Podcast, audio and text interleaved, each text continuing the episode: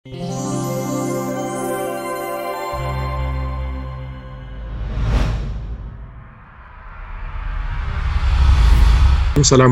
warahmatullahi wabarakatuh. Alhamdulillah, salatu wassalamu ala rasulillah wa ala alihi wa ashabihi wa mawalah. Asyhadu alla ilaha illallah wahdahu la syarikalah wa asyhadu anna Muhammadan abduhu wa rasuluh la nabiyya ba'dah. Allahumma fasalli ala sayyidina Muhammad wa ala alihi wa sahbihi wa sallim amma ba'du. Alhamdulillah segala puja dan puji milik Allah Subhanahu wa taala. Salawat dan salam tak lupa kita panjatkan kepada junjungan kita Nabi besar Rasulullah sallallahu alaihi wasallam. Alhamdulillah hari ini kita bisa bertemu kembali untuk melanjutkan kajian Sirah Nabawiyah. Mudah-mudahan perjanji apa pengajian ini kita bisa laksanakan dan mendapatkan ridho dari Allah Subhanahu wa taala. Hari ini kita akan melanjutkan kajian yang terkait dengan mab'ath ya, eh, pengutusan atau diutusnya Nabi Muhammad wasallam. Kemarin kita sudah mengetahui, sudah sampai pembahasan ke surah Ali Imran ayat 81 jadi insya Allah hari ini kita lanjutkan. Kalau Ibnu Ishaq dikatakan oleh Ibnu Ishaq ya fadzakara Az-Zuhri an Urwah Ibni Zubair an Aisyah radhiyallahu anha annaha haddathathu bahwa dari Az-Zuhri Imam Az-Zuhri kemudian Urwah bin Zubair tabi'in kemudian an Aisyah radhiyallahu anha Bunda Aisyah istri Nabi Muhammad wasallam bahwa beliau mengatakan menyampaikan sebagai berikut anna awwala ma budi abihi Rasulullah sallallahu alaihi wasallam minan nubuwati bahwa awal masa atau awal mula ketika Nabi sallallahu alaihi wasallam mendapatkan nubuah, mendapatkan kenabian itu uh, ada beberapa ada beberapa apa namanya ada beberapa kejadian-kejadian ya ada beberapa kejadian hina aradallahu karamatahu wa rahmatal ibad warahmatul ibadi bih.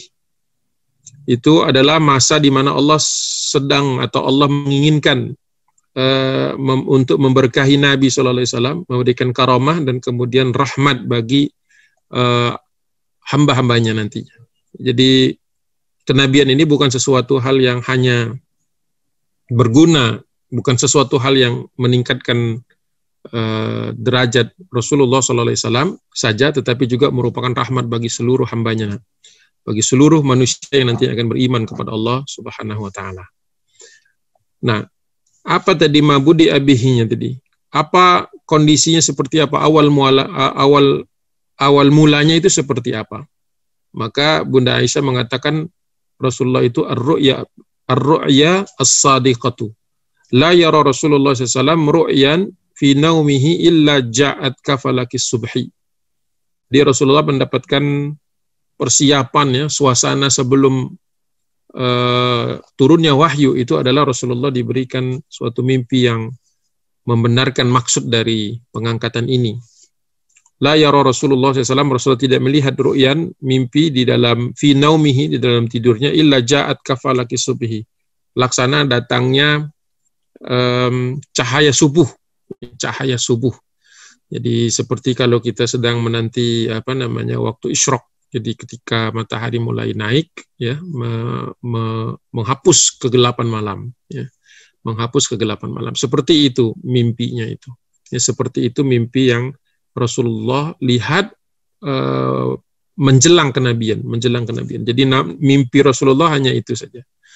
Hanya melihat cahaya pagi ya cahaya pagi yang baru saja eh, naik ke permukaan atau baru saja naik di di cakrawala ya dan ini mengisyaratkan beberapa ulama termasuk di antaranya Imam As-Suhaili ini meng, me, mengisyaratkan bahwa kedatangan Nabi ini menghapus kegelapan yang menghapus eh, jahiliyah yang sudah cukup lama waktu itu menguasai Jazirah Arab atau suku Quraisy secara spesifik ya.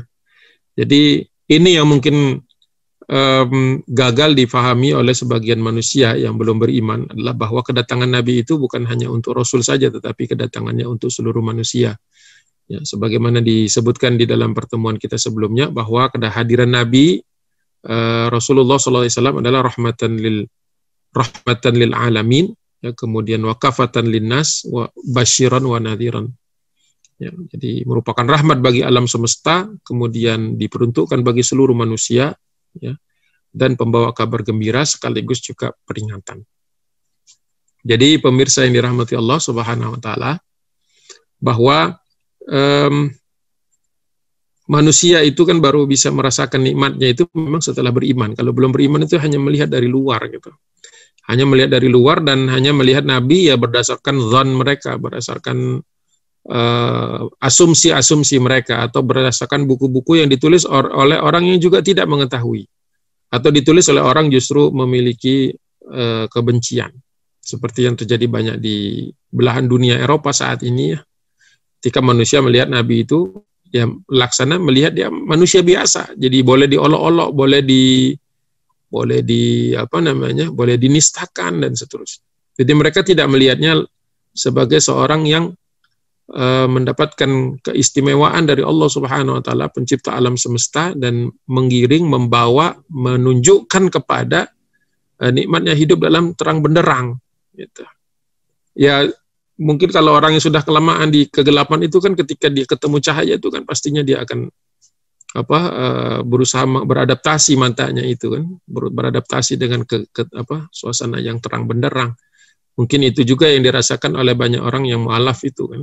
Ketika mereka menikmati cahaya ya, dan meninggalkan kegelapan. Nah orang-orang yang masih di kegelapan ya kita nggak bisa terlalu banyak uh, memberikan bantuan kepada mereka kecuali kita mendorong mereka semakin dekat kepada cahaya supaya bisa melihat. Nah, cahaya inilah apa nurul Islam inilah cahaya Islam yang dibawa oleh Rasulullah Shallallahu Alaihi Wasallam.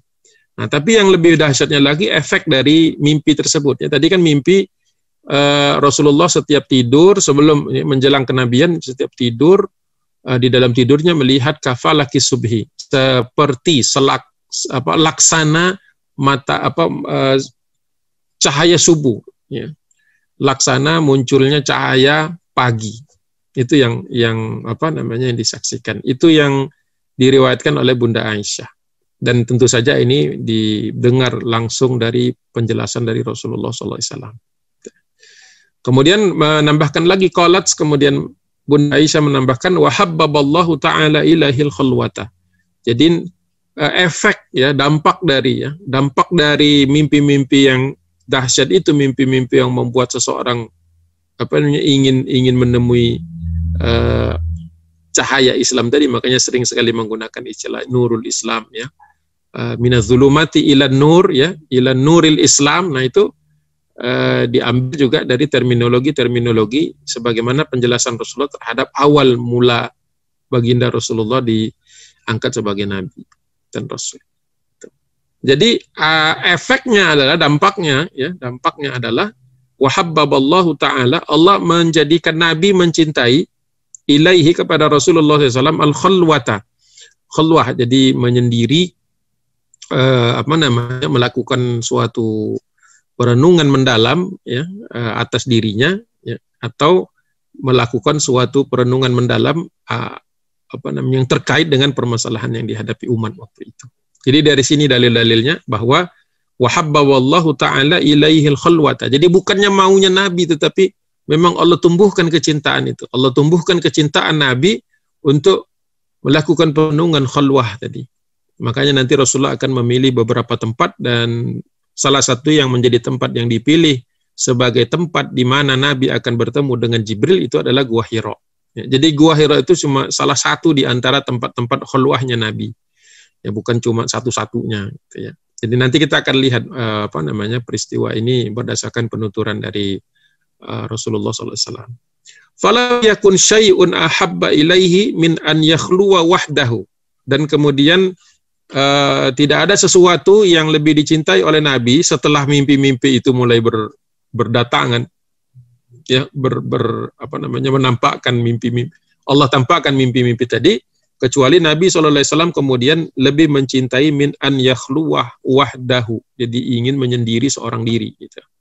jadi bukan bukan suatu peristiwa yang mendadak tiba-tiba Rasulullah ingin khalwat gitu. Tetapi lebih kepada uh, bahwa Nabi SAW itu uh, ditimbulkan rasa, rasa cintanya oleh Allah Subhanahu wa taala untuk melakukan itu. Dan nanti sebagai catatan juga bahwa khalwah itu di kalangan orang-orang uh, Arab uh, Quraisy ya, wabil khusus orang-orang Quraisy adalah kebiasaan orang-orang soleh, ya, kebiasaan orang-orang baik di zaman itu. Gitu. Yang tentu saja sudah mereka tinggalkan karena mereka sudah bergelimang dengan jahiliyah. Tapi ketika Rasulullah secara rutin kemudian berkhulwat dan tidak mau mengajak siapa-siapa, gitu ya, sendirian saja, orang-orang Quraisy me memahaminya sebagai suatu ritual, suatu kebiasaan orang-orang baik di dalam persepsi mereka. Gitu ya. Tentu saja ini sebelum mereka tahu bahwa nanti setelah mendapatkan wahyu dan kemudian menyampaikan risalah dan kemudian nantinya akan e, berdampak juga pada runtuhnya kebohongan dari e, sesembahan-sesembahan atau berhala-berhala yang mereka agungkan itu. Ini sebelum, jadi mereka baru melihat Nabi ini belum sebagai ancaman terhadap e, sistem jahiliyah, baru sebatas manusia yang mengambil Eh, tindakan-tindakan soleh gitu. Jadi jadi tidak ada yang tidak ada tidak ada yang menganggap aneh, ya. Tidak ada yang menganggap aneh perbuatan itu. Itu perbuatan terpuji. Jadi bukan sesuatu yang sesuatu yang yang yang aneh di di kalangan orang-orang Arab itu seperti. Kemudian qala Ibnu Ishaq wa haddatsani Abdul Malik bin Abdullah bin Abi Sufyan bin Allai ibni Jariyah Al-Thaqafi wa kana wa'iyadu wa kana wa'iyatan an ba'di ahli ilm. Jadi disampaikan oleh Abdul Malik bin Abdi bin Abdullah bin Abi Sufyan bin Alai dan seterusnya dan dia mendapatkan dari berbagai sumber dari berbagai orang-orang yang menceritakan ini. Jadi bukan hanya satu apa namanya bukan hanya satu sanad saja. Anna Rasulullah sallallahu alaihi wasallam dan bahwasanya Nabi Muhammad SAW hina aradallahu bi karamatihi wa tada'u bin nubuwati. Dan awal mula Allah mengangkat dan kemudian merahmati Nabi kehidupan Rasulullah SAW itu adalah ini dimulainya uh, dengan nubuah tadi. Di, kenabian itu adalah sesuatu hal yang uh, membuat Rasulullah semakin mulia. Ya. Karomah itu juga bisa dilihat sebagai suatu penghargaan, suatu suatu keutamaan. Ya. Karena idza kharaja li hajatihi, nah tanda-tanda berikutnya ini terkait dengan kehidupan keseharian Nabi. Jadi ini baru permulaan, jadi belum belum ada wahyu yang turun. Jadi baru permulaan saja. Seperti persiapan-persiapan sepertinya. Ya, karena idza kharaja li hajatihi ketika Rasulullah harus keluar untuk keperluan-keperluan dirinya. Ini hajah di sini yang dimaksud dengan hajatihi ini adalah keperluan Rasulullah untuk uh, membuang kotoran, maksudnya untuk apa namanya? Uh, ya itu apa namanya buang air besar, buang air kecil seperti itu. Hatta Eh, ab'ada hatta tuhsara anhul buyut. Jadi Rasulullah selalu kalau mau buang hajat itu mencari tempat yang jauh, yang terjauh ya. Ab'ada hatta tuhsara anhul buyut. Sehingga tak lagi nampak satu pun rumah. Hmm. Jadi Rasulullah kalau mau buang air tidak seperti orang-orang jahiliyah yang buang airnya ya suka-suka aja gitu.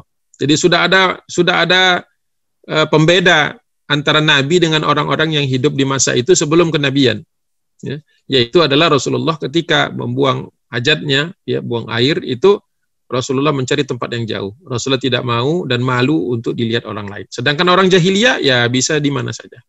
Jadi sudah ter, sudah sudah ada pembeda, sudah ada pembeda. Jadi Rasulullah mencari tempat yang jauh sehingga tidak lagi terlihat satu rumah pun. Jadi menjauh dari orang-orang. Ya.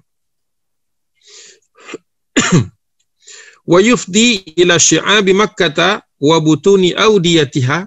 Kemudian Rasulullah SAW sampai biasanya Rasulullah baru menentukan tempat untuk buang hajat itu ketika sudah sampai di Syi'ib. Jadi Syi'ib itu sudah di luar kota Mekah, di antara eh, apa bukit-bukit. Jadi tempat-tempat yang terlindung. Ya. Kadang-kadang disebut juga jurang-jurang atau kadang-kadang disebut juga celah-celah antara gunung. Jadi kalau kita membayangkan bukit-bukit kemudian ada celah, nah Rasulullah mencari tempat seperti itu. Ila syi'abi Makkah wabutuni audiyati atau kadang-kadang di satu lembah ya, atau di satu uh, lembah yang juga terhindar dari pandangan manusia. Ini akhlak Nabi ya. Jadi sebelum kenabian pun Rasulullah punya punya rasa malu yang tinggi terhadap auratnya, terhadap aktivitas pribadinya gitu ya. Fala yamurra Rasulullah sallallahu alaihi wasallam bihajari wala syajari. Ya. Jadi sampailah Rasulullah di satu tempat di mana tidak ada lagi jadi ketika Rasulullah buang hajat itu tidak ada lagi kecuali bebatuan dan kemudian eh, semak-semak beluka, semak-semak saja. Jadi uh, apa namanya uh, ya tidak ada manusia lagi. Jadi manusia sudah tidak ada, tinggal batu-batu dan kemudian semak-semak. Lah kalau bisa membayangkan di di apa namanya di padang pasir ya itu ya cuman itulah selain manusia gitu ya batu-batu sama uh, semak-semak berduri biasanya ya ranting-ranting bukan pohon-pohon ya bukan pohon-pohon. Nah, ketika Rasulullah sedang melaksanakan itu dan selesai dengan hajatnya, illa qala assalamu alayka ya Rasulullah. Ya, ada suara yang mengatakan atau bunyi yang menyapa Nabi dengan sapaan assalamu alayka ya Rasulullah. Ya, keselamatan atasmu wahai utusan Allah. Qala kemudian tadi Abdul Malik bin Abdullah berkata, Fayaltafitu Rasulullah Shallallahu Alaihi Wasallam haulahu dan Rasulullah kemudian mencari-cari di sekitarnya itu, mencari-cari di mana sumber bunyi tadi. Orang yang mengatakan ini orang ya karena maksudnya asumsinya Rasulullah mencari orang. Assalamualaikum ya Rasulullah, maka dia cari di sekitar-sekitarnya. Wa an wa an yaminihi wa shimalihi wa khalfahu. Rasulullah melihat ke kanan, melihat ke kiri dan melihat ke belakang. Fala yara illa syajara wal hijara.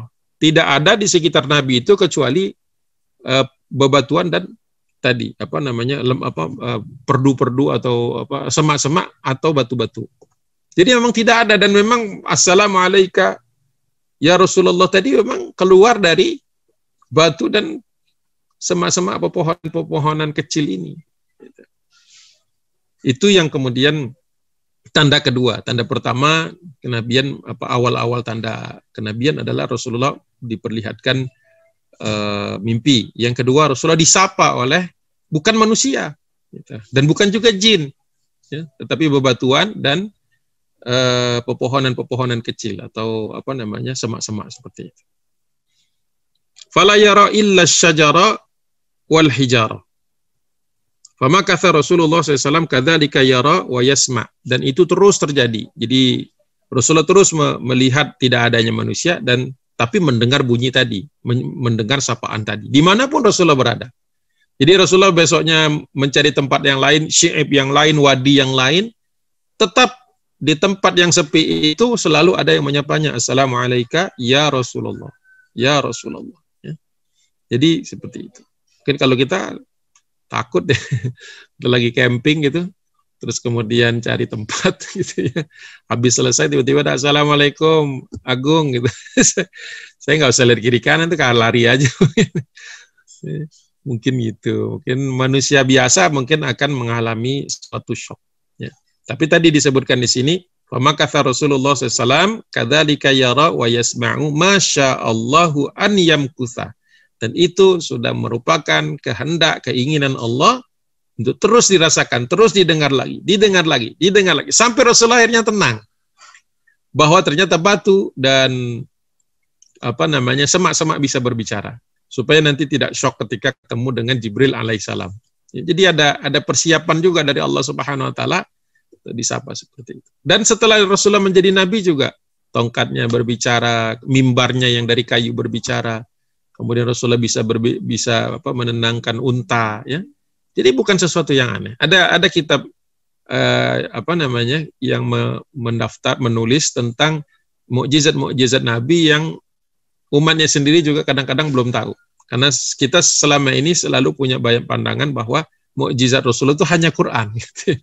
Padahal mukjizat Rasulullah itu banyak sekali gitu ya. Seperti keluarnya memancarnya air, terus kemudian roti yang nggak habis-habis, makanan yang nggak habis-habis di perang Khandaq hanya karena ditutup dan dibacakan doa oleh Nabi SAW gitu ya. Kemudian ada Ali bin Abi Thalib pernah apa namanya matanya sakit, kemudian diusap sama Nabi langsung sembuh. Ya kemudian bagaimana tongkat dilemparkan ke siapa namanya eh, sahabat Nabi yang kemudian pas dipegang sama dia eh, berubah menjadi pedang gitu ya. Itu kan banyak di skip orang karena susah jelasinnya. Gimana jelasinnya kalau itu sesuatu yang pernah terjadi? Tetapi karena tidak dibahas, jarang dibahas, jarang, jarang disebut, sehingga akhirnya umat berpikir mukjizatnya hanya Quran saja. Padahal mukjizat Nabi ya seperti ini. Jadi tidak perlu kita kemudian menghindari kisah-kisah seperti ini, apalagi sudah di apa namanya diseleksi oleh para ulama dan itu merupakan hadis-hadis yang sahih. Kalau kita nggak percaya ya berarti kita memang masih lemah gitu karena hal-hal seperti itu mungkin dalam otak kita yang sekuler ini mungkin masih belum nyambung gitu bahwa sesuatu bisa seperti itu. Padahal kisah-kisah uh, para apa namanya para pejuang-pejuang kaum muslimin yang dibantu Allah Subhanahu Wa Taala gitu ya itu biasa. Ya, bisa terjadi. Ada orang yang apa namanya bisa meloloskan diri dari kepungan gitu ya. Itu ada tapi memang bukan sesuatu yang kemudian uh, menjadi cita-cita kita gitu. Terus kita nggak berharap ada seperti itu. Ya bisa seperti itu. baik itu satu bagian. Thumma ja'ahu jibril bima ja'ahu min karamatihillah wa huwa bihira'i fi syahri ramadan. Nah baru setelah itu setelah mimpi selesai kemudian Rasulullah di apa namanya di pertemukan lagi dengan keadaan di mana disapa oleh bukan manusia. Setelah semuanya berjalan dengan normal, Rasulullah tidak lagi merasa perlu melihat-lihat ke kiri dan ke kanan karena sudah tahu ini sapaan. Hanya saja mungkin yang belum diketahui oleh Nabi kenapa dipanggil Rasulnya Allah gitu aja. Mungkin utusan di benak Nabi ada satu utusan, itu tapi belum kebaik, belum belum tahu persisnya seperti apa karena Al-Quran belum ada satu ayat pun yang turun. Nah, barulah thumma ja'ahu kemudian mendatangi Nabi SAW yaitu Jibril ya. Jibril mendatangi Nabi SAW ya dengan apa yang dibawanya untuk Nabi berupa karomah lagi. Makanya banyak orang menggunakan istilah karomah itu untuk kehebatan-kehebatan yang di luar kemampuan akal untuk memahaminya. Ya, padahal maksudnya di situ ya memuliakan gitu. Kalau kita langsung, wah orangnya punya karomah, udah kebayang tuh dia bisa ngilang lah, bisa ini. Padahal bukan itu maksud asli apa namanya summa ja'ahu Jibril alaihi salam bima ja'ahu min karomatihillah. Min karomatillah. Itu bukan bukan berarti ada sesuatu. Tapi nggak apa-apa juga istilah karomah itu sering dipakai untuk menjelaskan hal-hal yang berupa satu hal yang di luar kita mampu memahaminya tapi itu merupakan pertolongan Allah. Selama bukan berhubungan dengan jin, ya insya Allah tetap kita misalnya dibantu oleh Allah Subhanahu Wa Taala, misalnya tiba-tiba hujannya mendadak berhenti gitu ya, dan kita memahami sebagai bentuk kasih sayang Allah. Ya. ada ada kan keadaan di mana banjir sedang tinggi tingginya, ya para muadzin kemudian pergi ke masjid untuk azan, kemudian uh, apa banjir ini nggak melewati satu kampung tertentu. Boleh disebut sebagai karomah, iya karena itu kalau definisinya memuliakan. Allah memuliakan kampung itu karena rajin ibadah, jauh dari maksiat, maka ini merupakan karomah. Tapi bukan sesuatu yang bisa diulang-ulang gitu kan. Bukan sesuatu yang bisa kita kontrol gitu. Ya, sehingga kita nanti nanti saya begini nih, hasilnya begini. Nah, itu bukan karomah lagi itu kalau udah udah kemudian kita seolah-olah bisa kontrol itu. Ya, tetapi ketika Allah Subhanahu wa taala bantu, nah ini ya dalam hadis disebut karoma ya karomatillah ya suatu karomah yang Allah berikan kepada Nabi SAW. Nah kali ini karomahnya wahwa bihirai ketika Rasulullah sedang ada di Hira fi syahri Ramadan di suatu bulan di bulan Ramadan. Jadi eh, penjelasan-penjelasan ini adalah bagian dari memantapkan kita kembali bahwa Rasulullah SAW itu melalui proses dan tahapan yang memang sudah Allah siapkan. Dan kita pun mengamatinya sebagai manusia, ya sesuatu yang memang e, seandainya kita ini sebagai trainer misalnya gitu, pelatih. Kita kan selalu begitu. Sebelum orang itu dapat beban yang berat, kan pasti ada beban yang e, ringan, beban yang menengah, sebelum yang berat kan. Jadi sebelum Rasulullah ketemu dengan Jibril, ketemu dulu dengan apa cahaya gitu kan. Gimana ya, kaget apa enggak gitu. Mimpi selalu cahaya lagi, cahaya lagi. Tapi lama-lama tenang gitu kan. Terus disapa oleh batu. Ya awalnya pastilah ada sesuatu hal namanya Rasulullah juga kan seorang manusia biasa, bashar kan ada ada feeling, ada perasaan dan sebagainya. Tapi ini semua bagian-bagian dari persiapan menuju puncaknya ketika malaikat yang apa penghulu para malaikat itu Jibril alaihissalam diperintahkan Allah untuk bertemu atau menemui Nabi Muhammad SAW. Nah pertemuannya itu ini dari Ibnu Ishaq saya ini ya skip skip apa sanadnya apa namanya sanadnya itu panjang sekali. Dan yang terakhir itu adalah Abdullah bin Az-Zubair ya. Wa min indahu minan nasi kana Rasulullah sallallahu alaihi wasallam uh, yujawiru fi hira'i min kulli sanatin syahron. Rasulullah SAW itu memang biasa uh, mujawaroh, ya. Mujawaroh itu berada di tempat dalam satu waktu yang agak lama. Jadi Rasulullah waktu itu sedang yujawiru, yujawiru fi hira, sedang bermujawaroh di hira. Tadi mujawaroh itu adalah orang datang ke suatu tempat untuk satu waktu tertentu dan kemudian di situ dia melakukan halwah ya melakukan suatu uh, apa namanya pemikiran yang mendalam, perenungan yang mendalam tentang kejadian-kejadian apa yang dia rasakan selama ini dan tentu saja suasana kejahiliahan itu. Nah, ketika di Gua Hira min kulli sanatin syahron itu diperkirakan setiap tahunnya kurang lebih sebulan Rasulullah di situ. Bukan sebulan yang artinya dari tanggal 1 sampai tanggal 30, tetapi uh, sebulan dalam spread dalam sebaran satu tahun. Jadi Rasulullah itu di di di apa namanya dihitungnya itu dalam satu tahun ke gua Hiro-nya itu kalau dihitung aku diakumulasi harinya itu dari selama satu tahun akumulasi hari-hari hari-harinya itu kalau dikumpulkan kurang lebih 30 gitu. tapi bukan 30 hari berturut-turut gitu. karena tidak pernah Rasulullah meninggalkan Bunda Khadijah satu bulan penuh gitu. tapi sekali di sini dua hari di sana kalau seandainya satu bulan itu dibagi 12 ya ada 12 bulan eh maaf satu tahun itu 12 ya untuk dapat 30 dengan sebaran yang kurang lebih sama kurang lebih lah ya, kurang lebih 2 sampai 3 hari per, per bulan. Jadi hanya sebanyak itu. 2 3 hari per bulan Rasulullah bermujawarah di Gua Hiro. Ya. Terus turun. Jadi Rasulullah bukan berarti memutus kehidupan sosialnya, tetapi Rasulullah ada saat-saatnya ke sana. Ada saat-saatnya ke sana, ada saat-saatnya pulang. Jadi orang eh, apa namanya? Dan itu rutin, cukup rutin sehingga di, diketahui oleh manusia. Ini yang perlu kita ketahui dari aspek sirah nabawiyah secara teknis seperti itu kejadiannya. Wa kana dzalika mimma. Nah, bagi untuk orang yang bertanya apa yang dilakukan Rasulullah selama mujawarah di tempat itu. Rasulullah melakukan apa yang dikenal oleh orang Arab waktu itu sebagai tahannus. Tahannus itu kalau menurut Ibnu Hisham sebagai ahli bahasa ya, itu adalah bentuk eh, apa namanya akar katanya di, dihasilkan dari han, hanifa ya atau tahannuf aslinya bawaan dari Yaman bahasa aslinya tahannuf yang aslinya hanif. Orangnya hanif ya. Kemudian eh, kegiatannya itu adalah meluruskan diri istilahnya. Jadi tahannuf itu adalah tahannuf kalau di dalam bahasa Yaman. Jadi aslinya bahasa Arab dari Yaman kemudian menyebar. Ketika nyebar sampai di Mekah itu orang lebih senang dengan bunyi fa daripada bunyi fa gitu itu ahli-ahli bahasa nih, ahli bahasa yang ngerti perbedaan penggunaan bahasa dari tempat ke tempat, ya seperti itu.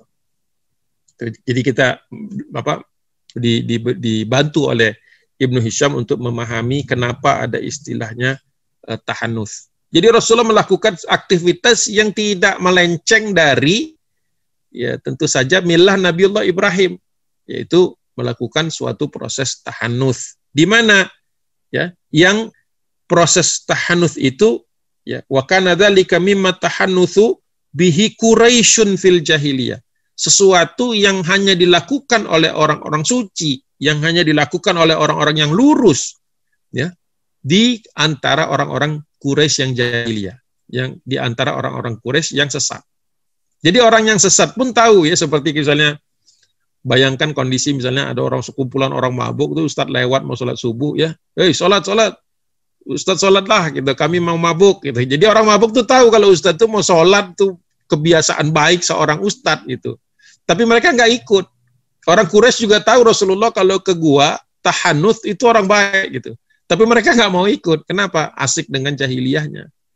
Bayangkan seperti itu kalau mungkin uh, sulit membayangkannya. Jadi orang Quraisy tahu jadi orang jadi orang jahiliyah itu bukan nggak tahu yang baik, bukan nggak tahu, tapi nggak mau. Gitu.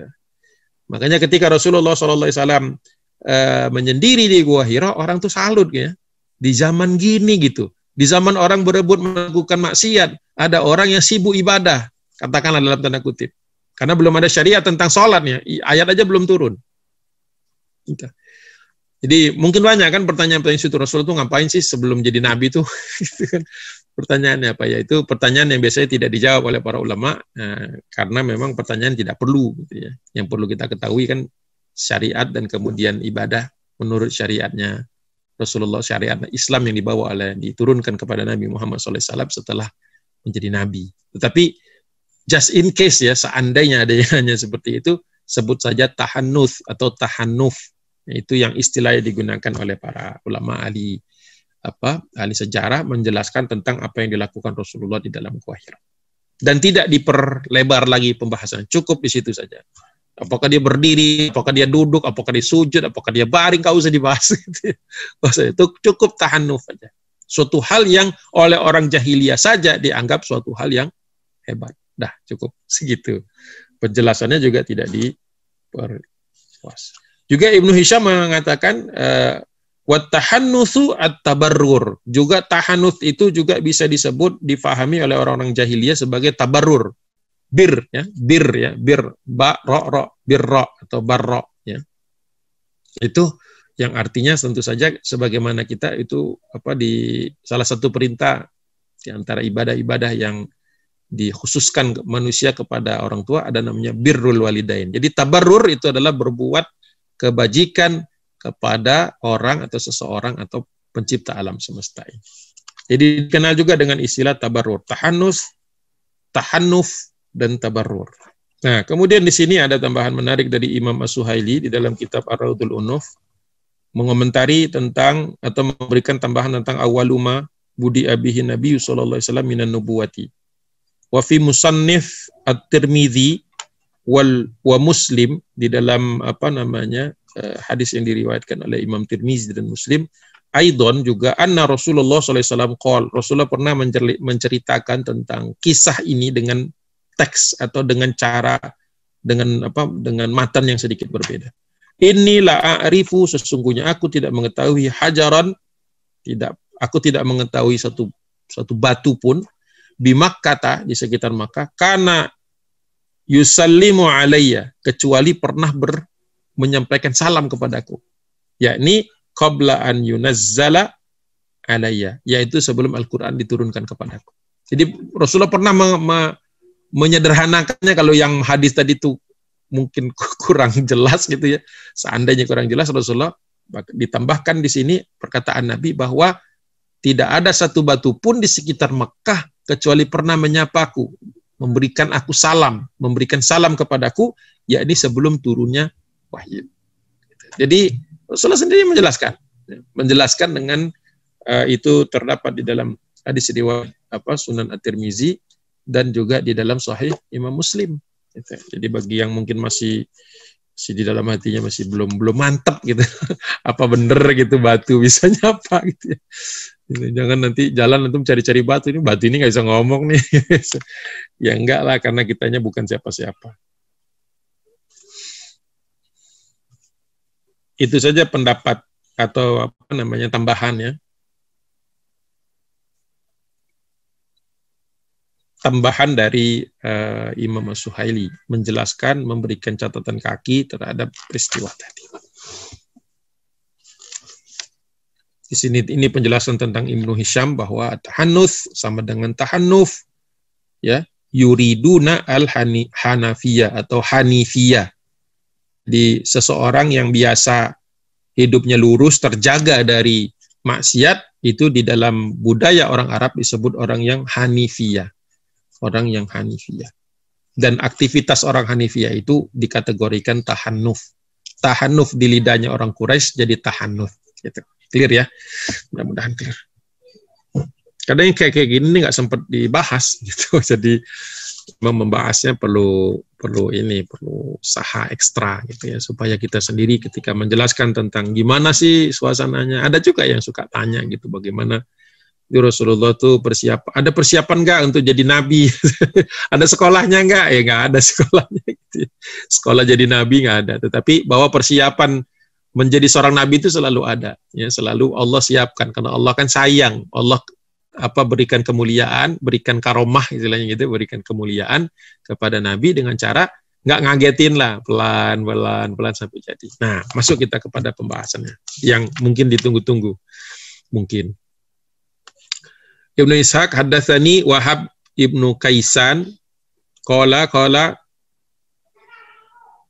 Ubaidah Ibnu Amru fakana Rasulullah SAW sesungguhnya Nabi SAW yujawiru yujawiru dzata syahri min kulli sanatin. Rasulullah biasa setiap tahunnya itu menghabiskan waktu tadi satu bulan akumulatif per bulannya sekitar dua tiga harian ya untuk melakukan yujau yu, apa mujawarah tadi ya melakukan suatu rihlah ruhiyah lah kalau mau pakai bahasanya Agung Waspodo yang ada apa-apanya itu rihlah ruhiyah gitu ya. Nah, apa yang dilakukan oleh Nabi SAW itu dicatat di sini. Yut'imu man ja'ahu minal masakin. Rasulullah itu dalam proses mujawarahnya tadi menyiapkan makanan. Tapi bedanya kalau kita kan, kalau kita ada kata-kata rihlah bawa makanan gitu. Tapi bawa makanannya buat sendiri. Itulah pembedanya. Pembedanya Nabi yut'imu man ja'ahu ya. Rasulullah memberi makan kepada orang yang mendatanginya minal masakin. Jadi orang miskin tahu. Ini yang menunjukkan bahwa e, mujawarah di gua Hiro dan gua-gua yang lain, kebetulan aja di Hiro itu yang menjadi sentral tempatnya, itu diketahui orang. Di Rasulullah nggak ngumpet-ngumpet, jangan dibayangin kalau di dalam benang itu Rasulullah buka pintu apa malam hari gitu ya, sembunyi-sembunyi gua Hiro nggak begitu. Orang tuh tahu. Nah, dari mana dalil kita tahu? Orang tahu. Dari mana kita tahu orang lain tahu? Orang miskin itu memang kalau Rasulullah tuh dalam keadaan normal itu adalah seorang yang eh, dermawan. Ya. Ketika mujawarah, kedermawanannya naik. Gitu. Makanya saya tidak pernah menyebut ini sebagai aktivitas individual saja, tetapi ada aspek sosialnya. Jadi ketika Rasulullah naik ke ke Gua Hiro itu membawa bekal, tapi bekalnya kan buat diri sendiri, dibaginya lah kepada orang-orang masakin. Jadi orang-orang masakin yang jamak dari miskin. Orang-orang miskin bukan miskin nanti lain-lain.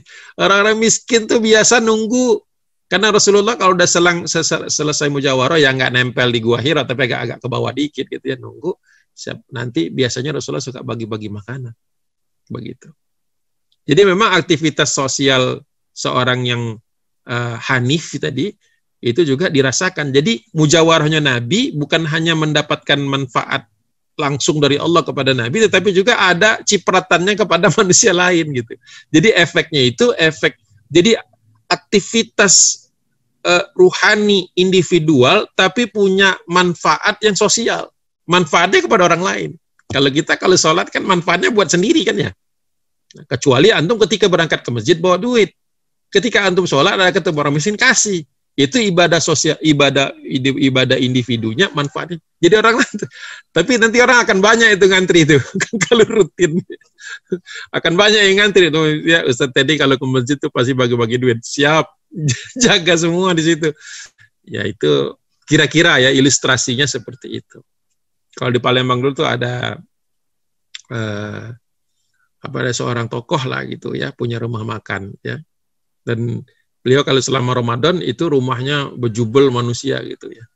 Dan itu memang biasa beliau apa selalu membagikan makanan khususnya apa e, buat takjil gitu ya, buat iftar gitu, makan besar ya satu paket begitu. Orang ngantrinya bisa be 2 3 kilo dari rumahnya. Rumahnya itu dekat apa Kodam dua Sriwijaya ya. Kodam tiga apa Kodam Kodam dua Sriwijaya itu. Ngantri panjang itu. Ya. Itu udah terkenal tuh tiap tiap ya, dan udah terkenal. Jadi orang pun sudah tahu gitu orang pun nanti. Dan beliau juga selalu selalu ngasih nggak pernah ada cek background gitu gitu, gitu. Ya, cek HTP nggak peduli pokoknya ngantri aja pasti bagian semua. Nah seperti itu kira-kira uh, yut'imu man ja'ahu minal masakin. Masakinnya jamak jadi banyak yang dapat bukan cuma satu orang. Ya, biasalah kan kalau orang tahu itu kan biasa uh, dari mulut ke mulut nanti orang-orang jadi ngerti jadi tahu Fa'idha qada Rasulullah sallallahu alaihi wasallam bijiwarihi Fa'idha qada Rasulullah SAW jiwarahu min syahrihi dzalika kana awwala ma yabda'u bihi. Nah, inilah ketika Rasulullah sudah selesai dengan urusan-urusan yang sifatnya mujawarah tadi, Rasulullah sudah terbiasa ngasih orang. Kebaikan itu kan memang dibiasakan. Setelah sebiasa, nah inilah awalnya Allah Subhanahu wa taala ingin apa istilahnya berikan kelebihan-kelebihan kepada Allah kepada Nabi SAW dimuliakan lagi.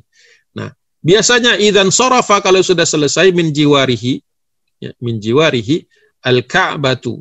Rasulullah biasanya mendatangi Ka'bah. Jadi setelah selesai jadi jadi ritualnya itu pulang dari apa mujawarah di Gua Hira. Kemudian pas turun ngasih makan kepada orang miskin. Pas turun tuh nggak langsung pulang ke rumah, tapi ke Ka'bah dulu.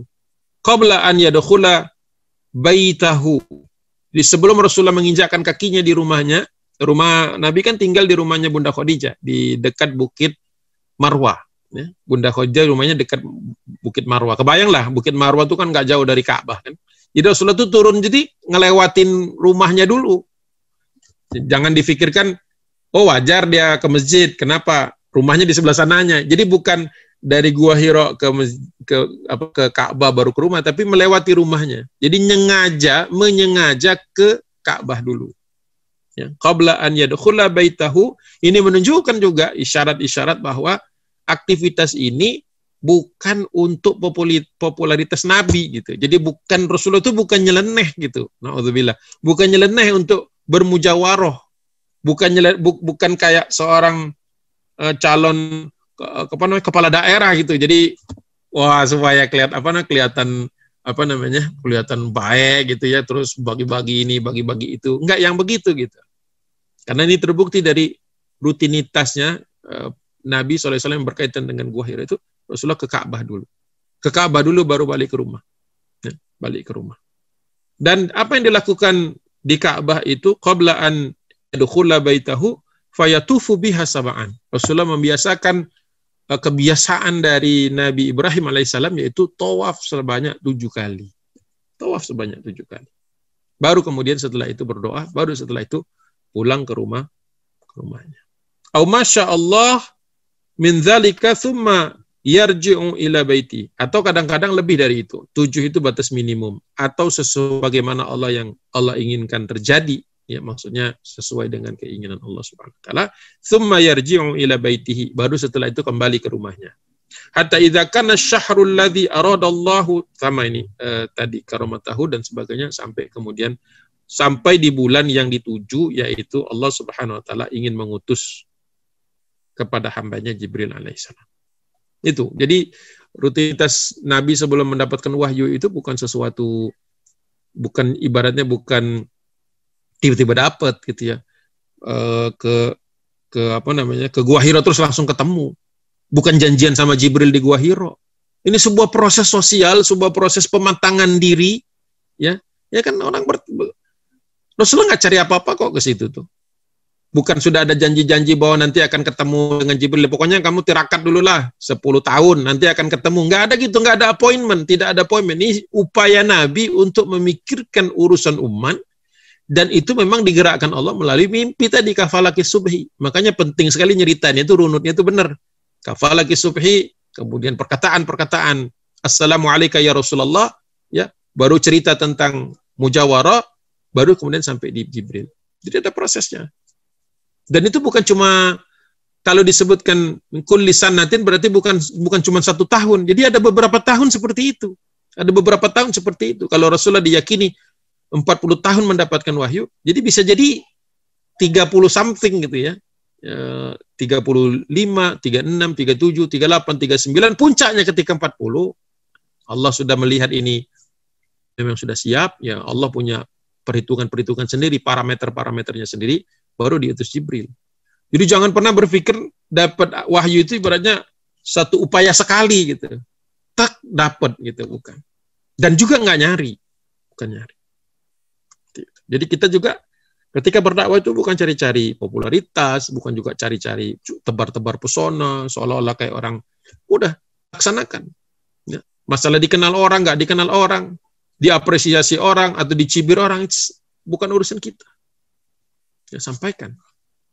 Ya kadang-kadang memang menyampaikan itu kan pasti ada tantangan-tantangan. Gitu ya. Nah, Wadhalika syahru syahru Ramadan, di bulan Ramadan, kharaja Rasulullah SAW ila Hira. Seperti biasa Nabi ke gua Hira. Kama kana yakhruju li jiwarihi wa ma'ahu ahluhu. Nah, tapi kali ini di tahun ketika usia 40 itu, Rasulullah ke gua Hira, tumben-tumbennya ngajak keluarga. Pasti belum pernah dengar tuh cerita. ke gua Hira bawa keluarga. Kan tahunya sendirian gitu. Dia ajak keluarganya, tapi keluarganya setelah itu turun.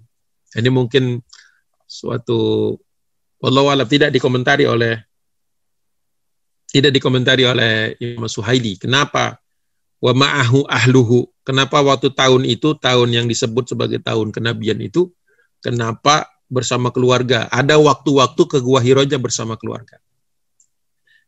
Hatta idza kanat al-lailatul lati akramahu akramahu Allahu fiha bi risalatihi wa rahimal ibadah biha. Dan itu kemudian adalah di malam yang memang sudah ditetapkan Allah akan muliakan. Ini berkali-kali ya kata-kata mulia itu. Itu pasti ada penekanan-penekanan hebatnya. Ya. Menunjukkan kepada kita bahwa uh, risalah ini, apa kenabian ini adalah suatu uh, penghormatan, suatu kemuliaan. Jadi kita pun ketika berada di dalam jari balisan dakwah itu harus merasakan kemuliaannya. Itu jangan sampai kita waduh udah jenuh nih, pengen istirahat dan dakwah. Kalau orang tuh sudah tahu dakwah itu adalah memberikan kemuliaan tuh nggak ada kita minta istirahatnya. kan aneh aja gitu. Aktivitas yang mendatangkan karomah ya ya kemuliaan sekaligus juga apa, apa namanya keberkahan tapi tidak tidak mungkin kita mendorong kita untuk kemudian minta break gitu ya dikit lagi insya Allah dikit lagi selesai um, Ja'ahu Jibril alaihi salam bi amrillahi ta'ala. Jadi berkalimat berikutnya, mendatangi Nabi SAW. Jadi Jibril alaihi salam mendatangi Nabi SAW bi amrillah. Bi amrillah itu berarti sesuai dengan ketetapan perintah Allah Ta'ala. Jadi bukan inisiatifnya uh, Jibril. ya Wah kayaknya Muhammad ini udah cocok nih, turun deh gitu kak. Tapi Jibril turun kepadanya. Gitu. Ini juga membantah eh, apa riwayat-riwayat palsu yang biasanya dipakai oleh kaum Syiah yang mengatakan bahwa Jibril itu menyalahi gitu. Jadi Jibril itu harusnya datangin Ali bukan datangin Muhammad ya gitu. Macam-macam lah dibuat seperti itu. Jadi kalau kita lihat teksnya ja'ahu Jibril alaihi salam bi amrillah. Bi amrillah. Ya bukan dengan irodahnya Jibril gitu, bukan dengan maunya Jibril, tapi bi amrillahi taala. Qala Rasulullah SAW, Nabi mengatakan, "Faja'ani Jibril." Jibril waktu itu mendatangiku wa ana naimun. Aku lagi tidur dibangunkan sama Jibril. Jadi ada. Jadi kalau ada yang kepengen nanya, itu apa Rasulullah tuh ibadah terus atau apa gitu? Enggak, ada tidurnya gitu. Ada tidurnya juga. Ya, bukan terus-terusan bangun non-stop gitu.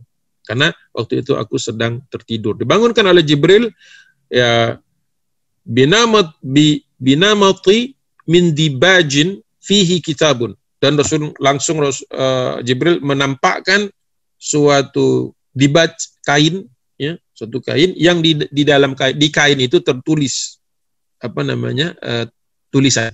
Rasulullah belum tahu tapi ada ada sesuatu yang disuruh baca jadi kalau sekarang kita kan pakai slideshow, pakai slideshow, pakai PowerPoint. Jibril bawa nih apa bawa dibaj, ya dibaj, ya. Yang di dalamnya di dibaj itu fihi kitabun. Di dalam dibaj itu ada tulisan-tulisan. Jadi kayak slide slide lah gitu, satu slide. Jibril bawa gitu. Faqala iqra. Diperintahkan kepada Nabi iqra bacalah. Qala qultu qala qultu ma aqra ya saya bukan orang yang bisa baca. Ya. Faghattani bihi hatta dhanantu annahu al-mautu thumma arsalani. Kemudian karena jawaban aku mengatakan saya bukan saya bukan orang yang bisa baca kata Nabi. Dipeluk faghattani bihi dan aku dipeluk oleh Jibril alaihissalam. Tapi waktu itu Rasulullah belum tahu Jibril ya. Ini ini karena menjelaskan setelah kejadian ya.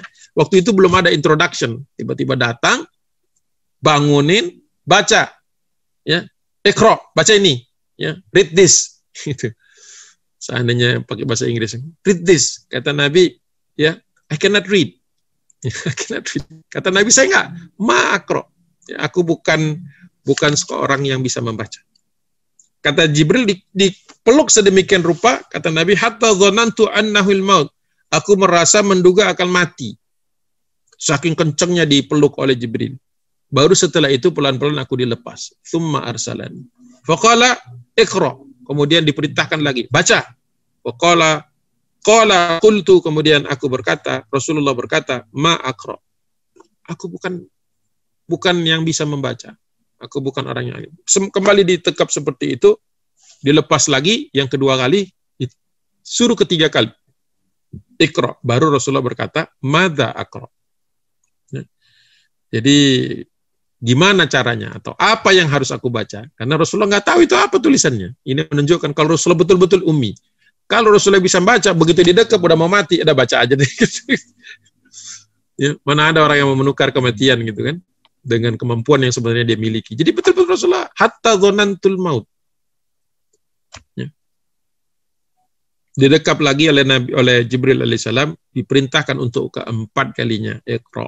Baru dis, baru dibacakan Iqra bismi rabbikal ladzi khalaq khalaqal insana min 'alaq. Iqra wa rabbukal akram alladzi 'allama bil qalam 'allamal insana ma lam ya'lam. Ya. Dan setelah itu kata orang the rest is history. Itu waktu momen yang sangat-sangat bersejarah ya ketika Rasulullah disuruh baca dan ketika dibacakan oleh Jibril alaihissalam, didiktekan oleh Jibril alaihissalam, Thumantaha setelah selesai fansarafa dia meninggalkan aku. Wahababtu wahababtu min naumi. Aku seperti baru bangun dari tidur. Padahal dari tadi ada. Kemudian faka'annama faka'annama katabtu fi qalbi kitaban. Dan sepertinya seolah-olah sudah tertulis atau dituliskan di dalam hatiku bacaan tadi. Jadi Rasulullah menghafalnya itu bukan sebagaimana kita hanya sekedar mendengar tetapi terpatri di dalam hati. Jadi Rasulullah nggak nanya tadi slide-nya mana itu. Slide-nya udah pergi. Jadi Rasulullah ketika itu eh, seperti seolah-olah kata Nabi sudah terpar, terpatri fi qalbi kitaban. Tulisan tadi tertulis di dalam dadaku kata Nabi sallallahu alaihi kemudian aku keluar dari gua Hira hatta idza kuntu fi wasatin minal jabal. Kemudian aku keluar uh, apa namanya? turun atau keluar dari gua Hira kemudian berada di dalam posisi melihat dari puncak apa namanya di pertengahan dari dari dari gunung tersebut karena masih ada apa ketinggian lagi Rasulullah mungkin agak turun sedikit mencari tempat yang lapang Kemudian sami'tu sautan minas sama. Aku mendengar ada perkataan, ada teriakan kencang di langit yakulu yang berkata, "Ya Muhammadu, anta Rasulullah wa ana Jibril." Nah, di situ baru Jibril memperkenalkan siapa dia.